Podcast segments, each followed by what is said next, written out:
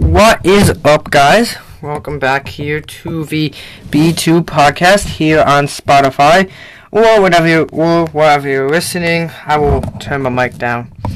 Okay, so we're back with the season finale and well, the season premiere, season four. And so I figured with baseball starting next this week actually, let's nail out a good video. And this will be every MLB team's best offseason acquisition. So this could be like free trades, free agency, waiver signings, coaching, whatever we need to, whatever, whatever I think that team did well. Because there's some teams who haven't done any moves, so I can't give them credit yet because they haven't they haven't made any moves. So we're going to start with the Baltimore Orioles. Um, sorry about that. We're going to start with Baltimore. So as I was saying, we're going to start with Baltimore, and their best offseason move was Freddie Galvis. Um, was basically the best move I can think of. I know they traded a few guys, but Freddie Galvis should replace Jose Iglesias nice for that team, and I'm hoping he does, because I'm a huge Freddie Galvis guy. Um, coming in for the Boston Red Sox, who really haven't done anything, I'm gonna say their best all all season acquisition was Garrett Richards.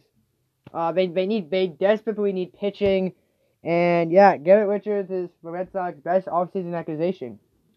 For the New York Yankees, it is Jameson Taillon, or you can put Corey Kluber. I'm going with Jameson. Uh, he's a freak. He's a he's a good player.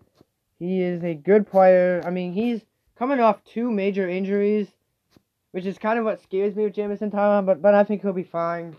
Yankees just gotta kind of put him on a case road and hope that he deals better. My next for the Tampa Bay Rays, they lost a lot of pieces that from their World Championship team, but their best accusation, I'm gonna say, was probably bringing back Chris Archer was probably bringing back Chris Archer, and I know Chris Archer. He listen, he's another guy who's coming off a major, major, major injury. That pitchers like Matt Harvey and everybody else hasn't back who have failed to bounce back from. But Max, listen, Chris Archer kind of at home where he belongs. I think he'll be fine. And before the Jays, their best move was signing George Springer. Um, center field, which which was a big, big, big, big, big, big, big weakness for them. They got him. He's gonna be a beast in Toronto. And yeah, that's the AL East.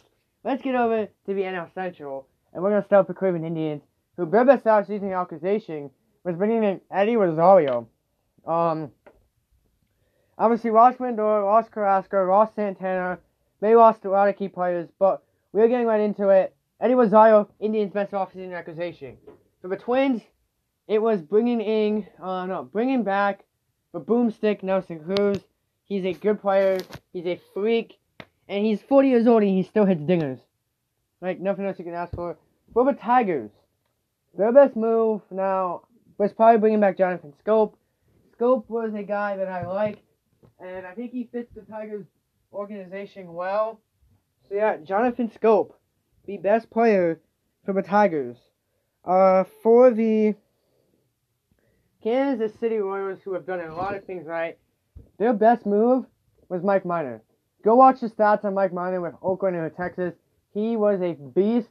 He was a freak, and I like Mike Minor a lot. He's definitely an underrated player, and somebody about the Kansas City desperately needed. And I feel like I'm missing a team in that division. Oh, the White Sox.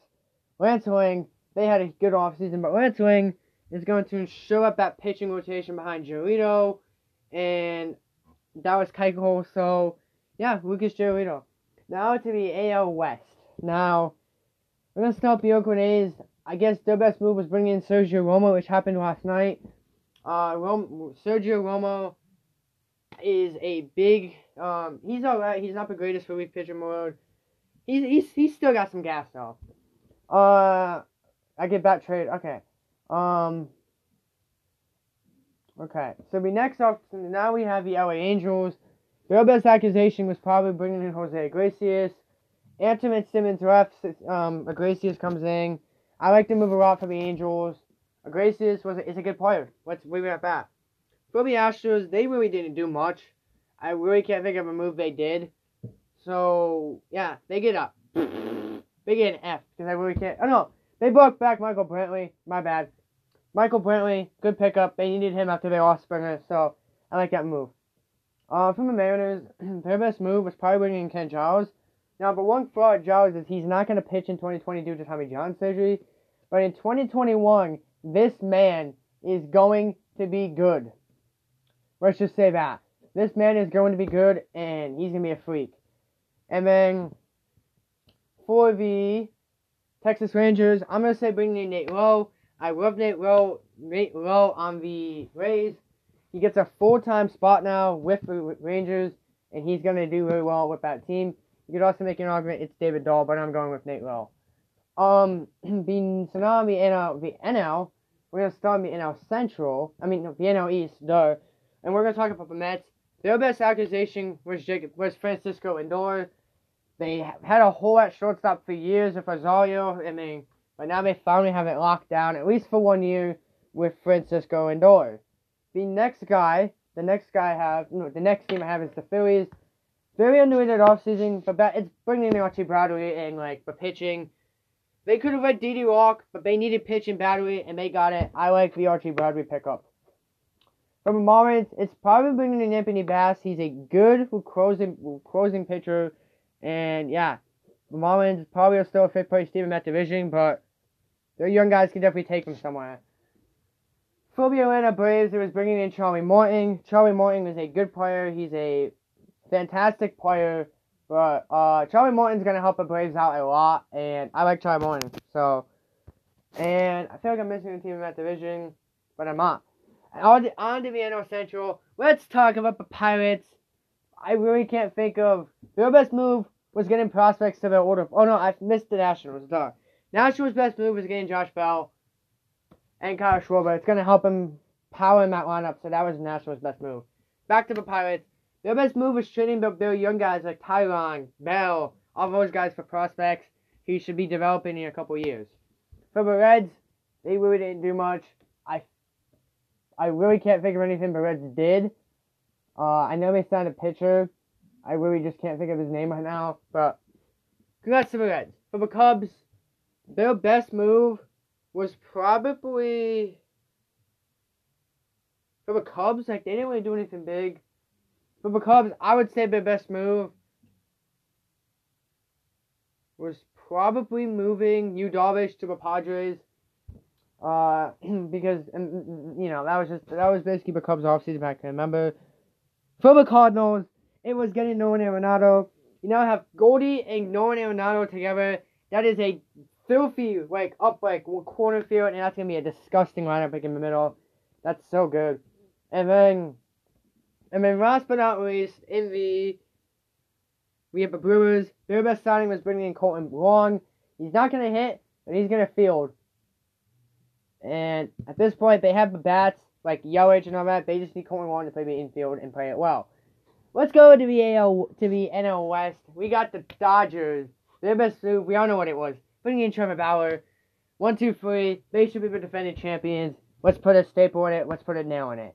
For the Padres, arguably the people winners of the offseason, their best move was getting uh Blake Snell. Uh he's gonna help show it up and yeah, Blake Snell. For the Giants, their best move was probably bringing in Tommy Stella. Stella was is very underrated, but he hasn't played a full season. we'll have to wait and see. For the uh, Arizona Diamondbacks, I don't think they did anything. I could be wrong. So we're gonna give them a and for the Rockies, they haven't done anything either. They get up. They get a big fat, like, they get a big fart noise. So, um, I hope you guys enjoyed this episode. I have fun making these. And, um, this is a little bit of a shorter episode, but overall, the offseason is basically done. We have a few guys who need to sign, but it is basically done, the MLB offseason, which is huge. A lot of trades happened. We had Blake Snell going to the Padres, I could just go. Darvish going to the Padres. Padres just brought in Mark Melancon. Dodgers signed Bauer, but Mets traded for Lindor and Carrasco. The Yankees got Corey Kluber and Jameson Taillon. The Rays brought back Chris Archer.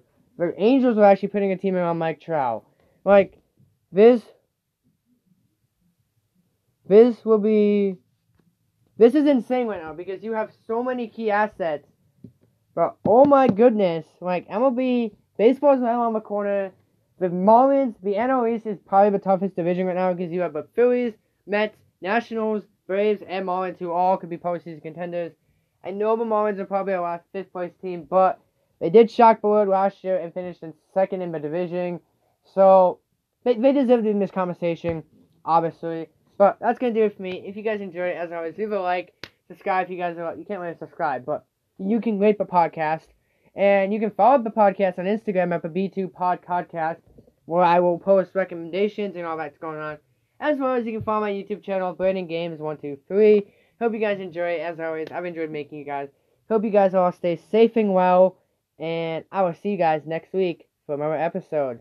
Goodbye.